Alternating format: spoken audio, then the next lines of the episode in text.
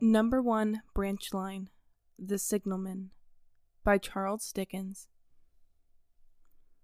Hello, below there! When he heard a voice thus calling to him, he was standing at the door of his box with a flag in his hand, furled round his short pole. One would have thought, considering the nature of the ground, that he could not have doubted from what quarter the voice came. But instead of looking up to where I stood, on the top of the steep, cutting nearly over his head, he turned himself about and looked down the line. There was something remarkable in his manner of doing so, though I could not have said for my life what, but I know it was remarkable enough to attract my notice, even though his figure was foreshortened and shadowed down in the deep trench, and mine was high above him, so steeped in the glow of an angry sunset that I had had to shade my eyes before I saw him at all. "Hello! Below!" From looking down the line, he turned himself about again and, raising his eyes, saw my figure high above him. "Is there any path by which I can come down and speak to you?" He looked up at me without replying, and I looked down at him without pressing too soon with the repetition of my idle question. Just then there came a vague vibration in the earth and air, quickly changing into a violent pulsation and an oncoming rush that caused me to start back as though it had force to draw me down. When such vapor as rose to my height from this rapid train had passed me, and was skimming away over the landscape, I looked down again and saw him furling the flag he had shown while the train went by. I repeated my inquiry. After a pause, during which he seemed to regard me with fixed attention, he motioned with his roll-up flag towards a point on my level some two or three hundred yards distant. I called down to him, "All right," and made for that point. There, after looking closely about me, I found a rough, descending, zigzag path, notched out, which I followed. The cutting was extremely deep and unusually precipitate. It was made through a clammy stone that became oozier and wetter as I went down. For these reasons, I found the way long enough to give me time to recall a singular air of reluctance or compulsion with which he had pointed out the path. When I came down low enough upon the zigzag descent to see him again, I saw that he was standing between the rails on the way by which the train had lately passed, in an attitude as if he were waiting for me to appear. He had had his left hand on his chin, and his left elbow rested on his right hand crossed over his breast. His attitude was one of such expectation and watchfulness that I stopped for a moment, wondering at it. I resumed my downward way, and, stepping out upon the level of the railroad, and drawing nearer to him, I saw that he was a dark, sallow man with a dark beard and rather heavy eyebrows. His post was in as solitary and dismal a place as I ever saw. On either side, a dripping wet wall of jagged stone excluded all view but a strip of sky. The perspective one way was only a crooked prolongation of this great dungeon. The shorter perspective in the other direction terminated in a gloomy red light, and the gloomier entrance to a black tunnel in whose massive architecture there is a barbarous, depressing, and forbidding air. So little sunlight ever found its way to this spot that it had an earthy, deadly smell, and so much cold wind rushed through it that it struck chill to me as if I had left the natural world. Before he stirred, I was near enough to him to have touched him. Not even then removing his eyes from mine, he stepped back one step and lifted his hand. "This was a lonesome post to occupy," I said, and had riveted my attention from my look down from up yonder. A visitor was a rarity, I should suppose, not an unwelcome rarity, I hoped. In me he merely saw a man who had been shut up within narrow limits all his life, and who, being at last set free, had a newly awakened interest in these great works. To such purpose I spoke to him, but I am far from sure of the terms I used, for, besides that I am not happy in the opening of any conversation, there was something in the man that daunted me. He directed a most curious look towards the red light near the tunnel's mouth, and looked all about, as if something were missing from it, and then looked at me. That light was part of his charge, was it not? He answered in a low voice, "Don't you know it is?" The monstrous thought came into my mind as I perused the fixed eyes and the saturnine face that this was a spirit, not a man. I have speculated since whether there may have been infection in his mind. In my turn, I stepped back, but in making the action, I detected in his eyes some latent fear of me. This put the monstrous thought to flight. "You look at me," I said, forcing a smile, "as if you had a dread of me." "I was doubtful," he returned, "whether I had seen you before." "Where?" He pointed to the red light he had looked at. "There?" I said. Intently watchful of me, he replied, but without sound, in the affirmative. "My good fellow, what should I do there? However, be that as it may, I was never there, you may swear." "I think I may," he rejoined. "Yes, I am sure I may." His manner cleared, like my own. He replied to my remarks with readiness and in well-chosen words. Had he much to do there?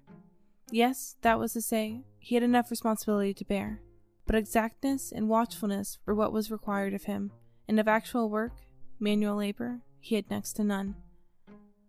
To change that signal, to trim those lights, and to turn this iron handle now and then was all he had to do under that charge.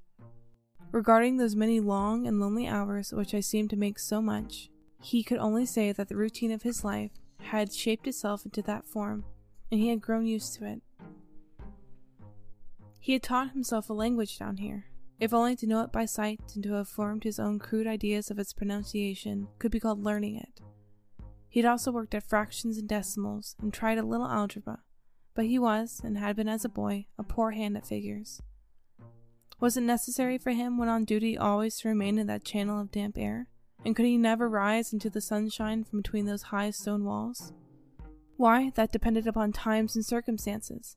Under some conditions, there would be less upon the line than others, and the same held good as the certain hours of the day and night. In bright weather, he did choose occasions for getting a little above these lower shadows. But, being at all times liable to be called by his electric bell, and such times listening for it with redoubled anxiety, the relief was less than I would suppose.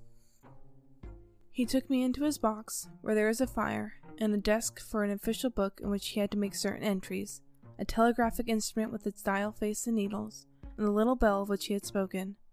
On my trusting that he would excuse the remark that he had been well educated, and, I hope I might say without offence, perhaps educated above that station, he observed that instances of slight incongruity in such situations would hardly be found wanting among large bodies of men.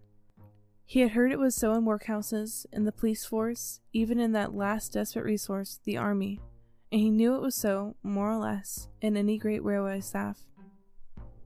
He had been, when young, if I could believe it, sitting in that hut, he scarcely could, a student of natural philosophy and had attended lectures, but he had run wild, misused his opportunities, gone down, and never risen again. He had no complaint to offer about that. He had made his bed, and he lay upon it. It was far too late to make another, and he accepted his situation. All that I have here condensed, he said in a quiet manner, with his grave, dark regards divided between me and the fire. He threw in the word "sir" from time to time, especially when he referred to his youth, as though to request me to understand that he claimed to be nothing but what I found him. He was several times interrupted by the little bell, and had to read off messages and send replies. Once he had to stand without the door and display a flag as a train passed and make some verbal communication with the driver. In the discharge of his duties, I observed him to be remarkably exact and vigilant, breaking off his discourse at a syllable and remaining silent until what he had to do was done. In a word, I should have set this man down as one of the safest of men to be employed in that capacity, except for the circumstance that while he was speaking to me, he twice broke off with a fallen color, turned his face towards the little bell which did not ring, opened the door of the hut, which was kept shut to exclude the unhealthy damp, and looked out towards the red light near the mouth of the tunnel. On both of these occasions he came back to the fire with the inexplicable air upon him which I had remarked, but had not been able to define when we were so far asunder. Said I, when I rose to leave him, "You almost make me think I have met a contented man." I am afraid I must acknowledge that I said it to lead him on. "I believe I used to be so," he rejoined in the low voice when she had spoken. "But I am troubled, sir. I am troubled." He would have recalled the words if he could. He said them, however, and I took them up quickly. "With what? What is your trouble?" "It is very difficult to impart, sir. It is very, very difficult to speak of. If ever you make another visit, I will try to tell you." "But I expressly intend to make you another visit. When shall it be?" "I go off early in the morning, and I shall be on again at ten tomorrow night, sir." "I will come at eleven.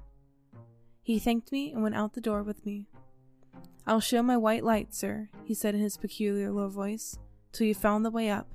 When you've found it, don't call out. And when you're at the top, don't call out." His manner made the place strike colder to me, but I said no more than, "Very well. And when you come down tomorrow night, don't call out. Let me ask you a parting question. What made you cry, 'Hello, below there,' tonight?" "Heaven knows," said I. "I cried something to that effect." "No, not to that effect, sir. Those were the very words. I know them well." "Admittedly, those were the very words. I said them, no doubt, because I saw you below." "For no other reason?" "What other reason could I possibly have?" "You had no feeling that they were conveyed to you in some supernatural way?" "No." He wished me good night and held up his light. I walked by the side of the down line of rails, with a very disagreeable sensation of a train coming behind me until I found the path. It was easier to mount than to descend, and I got back to my inn without any adventure. Punctual to my appointment, I placed my foot on the first notch of the zigzag next night as the distant clocks were striking eleven. He was waiting for me at the bottom, with his white light on. "I have not called out," I said when we came close together. "May I speak now?" "By all means, sir." "Good evening, then, and here's my hand." "Good evening, sir, and here's mine." With that, we walked side by side to his box, entered it, closed the door, and sat down by the fire. "I have made up my mind, sir," he began, bending forward as soon as we were seated, and speaking in a tone but a little above a whisper, "that you shall not have to ask me twice what troubles me. I took you for someone else yesterday evening. That troubles me." "That mistake?" "No, that's someone else." "Who is it?" "I don't know." "Like me?" "I don't know. I never saw the face. The left arm is across the face, and the right arm is waved. Violently waved. This way." I followed his action with my eyes, and it was the action of an arm gesticulating with the utmost passion and vehemence. "In the name of heaven, clear the way!" "When moonlight night," said the man, "I was sitting here, when I heard a voice cry, 'Hello, below there!' I started up, looked from the door, and saw this someone else standing by the red light near the tunnel, waving as I just now showed you. The voice seemed hoarse with shouting, and it cried, 'Look out! Look out!' and again, 'Hello! Below there! Look out!' I caught up my lamp, turned it on red, and ran towards the figure calling, 'What's wrong? What happened? Where?' It stood just outside the blackness of the tunnel. I advanced so close upon it that I wondered at its keeping the sleeve across its eyes. I ran up at it and had my arm stretched out to pull the sleeve away, when it was gone. 'Into the tunnel,' said I. 'No.' I ran on into the tunnel five hundred yards. I stopped and held my lamp above my head, and saw the figures of the measured distance. I saw the wet stains stealing down the walls and trickling through the arch. I ran out again, faster than I had run in, for I had a mortal abhorrence of the place upon me. I looked all round the red light with my own red light, and I went up the iron ladder to the gallery atop of it. I came down again, and ran back here. I telegraphed both ways. 'An alarm has been given. Is anything wrong?' The answer came back both ways. 'All well.' Resisting the slow touch of a frozen finger tracing out my spine, I showed him how this figure must be a deception of his sense of sight, and how figures, originating in disease of the delicate nerves that minister to the functions of the eye, were known to have often troubled patients, some of whom have become conscious of the nature of their affliction, and had even proved it by experiments upon themselves. 'As to an imaginary cry,' said I, 'do but listen for a moment to the wind in this unnatural valley, while we speak so low, and to the wild harp it makes of the telegraph wires.' 'That was all very well,' he returned, after we had sat listening for a while, 'and he ought to know something of the wind and the wires, he who had so often passed winter nights there, alone and watching.' But he would beg to remark that he had not finished. I asked his pardon, and he slowly added these words, touching my arm. Within six hours after the appearance, the memorable accident of this line happened, and within ten hours the dead and wounded were brought along through the tunnel over the spot where the figure had stood. A disagreeable shudder crept over me, but I did my best against it. 'It was not to be denied,' I rejoined, 'that this was a remarkable coincidence, calculated deeply to impress his mind. But it was unquestionable that remarkable coincidences did continually occur, and they must be taken into account in dealing with such a subject. Though, to be sure, I must admit,' I added, for I thought I saw that he was going to bring the objection to bear upon me, 'men of common sense did not allow much for coincidences in making the ordinary calculations of life.' He again begged to remark that he had not finished. I again begged his pardon for being betrayed into interruptions. "This," he said, again laying his hands upon my arm and glancing over his shoulder with hollow eyes, "was just a year ago. Six or seven months passed, and I have recovered from the surprise and shock, when one morning, as the day was breaking, I, standing at that door, looked towards the red light and saw the spectre again." He stopped with a fixed look at me. "Did it cry out?" "No, it was silent." "Did it wave its arm?" "No. It leaned against the shaft of the light with both hands before the face, like this." Once more I followed his action with my eyes. It was an action of mourning. I have seen such an attitude in stone figures on tombs. "Did you go up to it?" "I came in and sat down, partly to collect my thoughts, partly because it turned me faint. When I went to the door again, daylight was above me and the ghost was gone." "But nothing followed? Nothing came of this?" He touched me in the arm with his forefinger twice or thrice, giving a ghastly nod each time. "That very day, as the train came out of the tunnel," he went on, "I noticed at a carriage window on my side what looked like a confusion of hands and heads, and something waved. I saw it just in time to signal the driver to stop. He shut off and put his brake on, but the train drifted past here a hundred and fifty yards or more. I ran after it, and as I went along I heard terrible screams and cries. A beautiful young woman had died instantaneously in one of the compartments, and she was brought in here and lay down on this floor between us." Involuntarily I pushed my chair back as I looked from the boards at which he pointed, to him. "True, sir, true, precisely as it happened, so I tell it to you." I could think of nothing to say to any purpose, and my mouth was very dry. The wind in the wires took up the story with a long, lamenting wail. He resumed. "Now, sir, mark this, and judge how my mind is troubled. The spectre came back a week ago. Ever since it has been there now and again, by fits and starts. At the light? At the danger light? What does it seem to do?"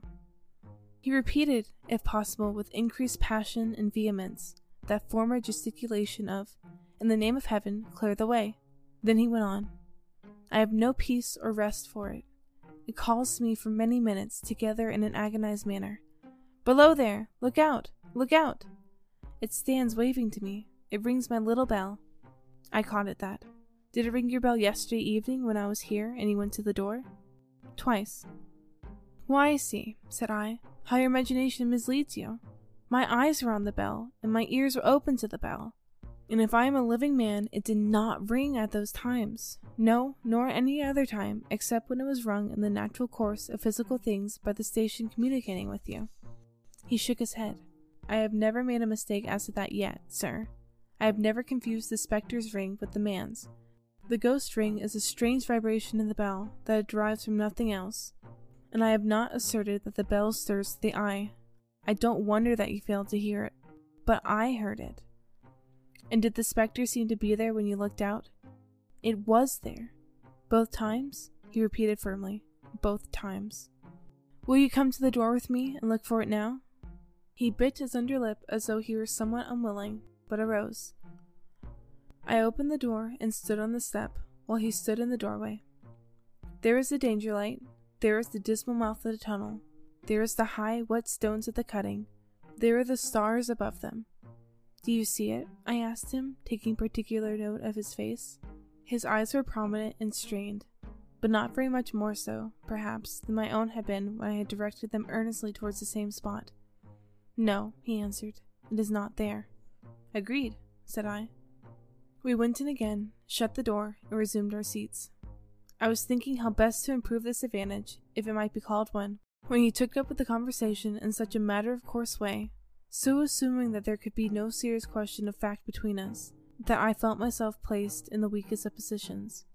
"By this time you will fully understand, sir," he said, "that what troubles me so dreadfully is the question, what does the spectre mean?" I was not sure, I told him, that I fully understood.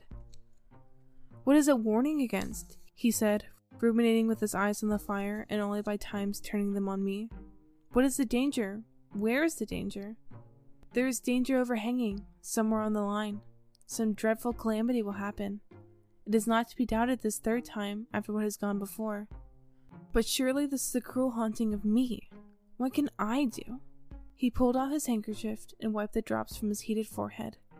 If I telegraph danger on either side of me, or on both, I can give no reason for it," he went on, wiping the palms of his hands. "I should get into trouble and do no good. They would think I was mad. This is the way it would work. Message. Danger! Take care! Answer. What danger? Where? Message. Don't know, but take care. They would replace me. What else could they do?" His pain of mind was most pitiable to see. It was the mental torture of a conscientious man, oppressed beyond endurance by unintelligible responsibility involving life. When it first stood under the danger light, he went on, putting his dark hair back from his head and drawing his hands outward across and across his temples, in an extremity of feverish distress. "Why not tell me why that accident was to happen, if it must happen? Why not tell me how it could have been averted, if it could have been averted? When on its second coming it hid its face, why not tell me instead, 'She's going to die, let them keep her at home'? If it came on those two occasions only to show me that its warnings were true, and so to prepare me for the third, why not warn me plainly now? And I, Lord help me, a mere poor signalman on this solitary station, why not go to somebody with credit to be believed and power to act? When I saw him in this state, I saw that for the poor man's sake, as well as for the public safety, what I had to do for the time was to compose his mind. Therefore, setting aside all questions of reality or unreality between us, I represented to him that whoever thoroughly discharged his duty must do well, and that it was his comfort that he understood his duty, though he did not understand these confounding appearances. In this effort I succeeded far better than in the attempt to reason him out of his conviction. He became calm. The occupations incidental to his post as the night advanced began to make larger demands of his attention, and I left him at two in the morning. I had offered to stay through the night, but he would not hear of it. That I more than once looked back at the red light as I ascended the pathway, that I did not like the red light, and that I should have slept but poorly if my bed had been under it, I see no reason to conceal. Nor did I like the two sequences of the accident and the dead girl. I see no reason to conceal that either. But what ran most in my thoughts was the consideration of how I ought to act, having become the recipient of this disclosure. I had proved the man to be intelligent, vigilant, painstaking, and exact, but how long might he remain so in his state of mind? Though in a subordinate position, still he held a most important trust, and would I, for instance, like to stake my own life on the chances of his continuing to execute it with precision? Unable to overcome a feeling that there would be something treacherous in my communicating what he had told me to his superiors in the company, without first being plain with him and proposing a middle course to him, I ultimately resolved to offer to accompany him, otherwise keeping his secret for the present, to the wisest medical practitioner we could hear of in those parts. A change in his time of duty would come round next night. He had appraised me, and he would be off an hour or two after sunrise, and on again soon after sunset. I had appointed to return accordingly. Next evening was a lovely evening, and I walked out early to enjoy it. The sun was not quite down when I traversed the field path near the top of the deep cutting. I would extend my walk for an hour, I said to myself, half an hour on and half an hour back, and it would then be time to go to the signalman's box. Before perusing my stroll, I stepped to the brink and mechanically looked down from the point from which I had first seen him. I cannot describe the thrill that seized upon me when, close at the mouth of the tunnel, I saw the appearance of a man with his left sleeve across his eyes, passionately waving his right arm. The nameless horror that oppressed me passed in a moment, for in a moment I saw that this appearance of a man was a man indeed, and that there was a little group of other men standing at a short distance to whom he seemed to be rehearsing the gesture he made. The danger light was not yet lighted. Against its shaft, a little low hut, entirely new to me, had been made of some wooden supports and tarpaulin. It looked no bigger than a bed. With an irresistible sense that something was wrong, with a flashing, self-reproachful fear that fatal mischief had come of my leaving the man there, and causing no one to be sent to overlook or correct what he did, I descended the notched path with all the speed I could make. "What is the matter?" I asked the men. "Signalman's been killed this morning, sir." "Not the man belonging to that box?" "Yes, sir." "Not the man I know." "You will recognize him, sir, if you knew him," said the man who had spoke for the others, solemnly uncovering his own head and raising an end of the tarpaulin, for his face is quite composed. "Oh, how did this happen? How did this happen?" I asked, turning from one to another as the hut closed in again. He was cut down by an engine, sir. No man in England knew his work better. But somehow he was not clear of the outer rail. It was just at broad day. He had struck the light and had the lamp in his hand. As the engine came out of the tunnel, his back was towards her, and she cut him down. That man drove her, and he was showing how it happened. Show the gentleman, Tom. The man, who wore a rough, dark dress, stepped back to his former place at the mouth of the tunnel. Coming round the curve in the tunnel, sir, he said, I saw him at the end, like as if I saw him down a perspective glass. There was no time to check speed, and I knew him to be very careful. As he didn't seem to take heed of the whistle, I shut it off, and we were running down upon him, and I called to him as loud as I could call. What did you say? I said, Below there! Look out! Look out! In the name of heaven, clear the way! I started. Ah, it was a dreadful time, sir. I never left off calling to him. I put this arm before my eyes, not to see, and I waved this arm to the last, but it was no use. Without prolonging the narrative to dwell on any one of its curious circumstances more than the other, I shall, in closing it, point out the coincidence that the warning of the engine driver included not only the words which the unfortunate signalman had repeated to me as haunting him, but also the words which I myself, not he, had attached, and that only in my own mind, to the gesticulation he had imitated.